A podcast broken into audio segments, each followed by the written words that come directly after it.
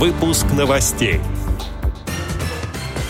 На одном языке. В Петербурге открылась школа театрального тифлокомментатора. Спортсменка из Краснодарского края стала чемпионкой Европы по голболу. Далее об этом подробно. В студии Алишер Канаев. Здравствуйте.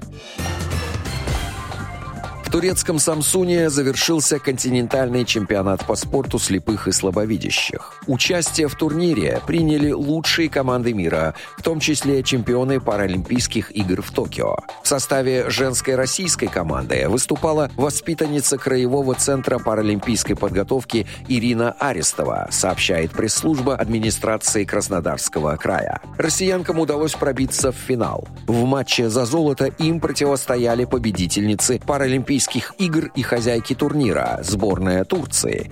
По итогам борьбы победу со счетом 5-4 одержали россиянки. Поздравляю Ирину Арестову с завоеванием золотой медали на чемпионате Европы по голболу. В Краснодарском крае данным паралимпийским видом спорта занимаются почти 100 человек. В спортивную сборную команды Краснодарского края входит 13 спортсменов, в том числе 8 являются членами сборной России, отметил заместитель главы региона Александр Власов. Как сообщает агентство социальной информации, в Петербурге открылась школа театрального тифлокомментатора. Участниками нового образовательного проекта стали 8 сотрудников петербургских театров. Театра Ленсовета и театра на Литейном, молодежного театра на Фонтанке и театра эстрады. Обучаться новому делу артисты будут в течение 2 месяцев.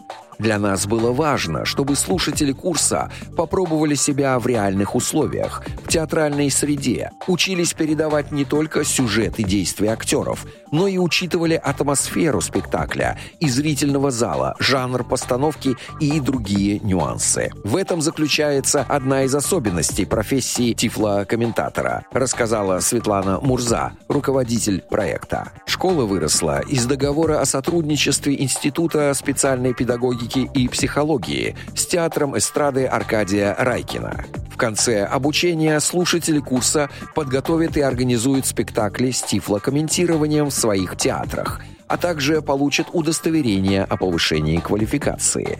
4 театрам будет выделено специальное оборудование для прослушивания тифлокомментариев незрячими и слабовидящими зрителями. А уже весной 2022 года, если позволит эпидемиологическая обстановка, пройдет первый в Петербурге фестиваль спектаклей с тифлокомментированием. Проект реализуется при поддержке Президентского фонда культурных инициатив.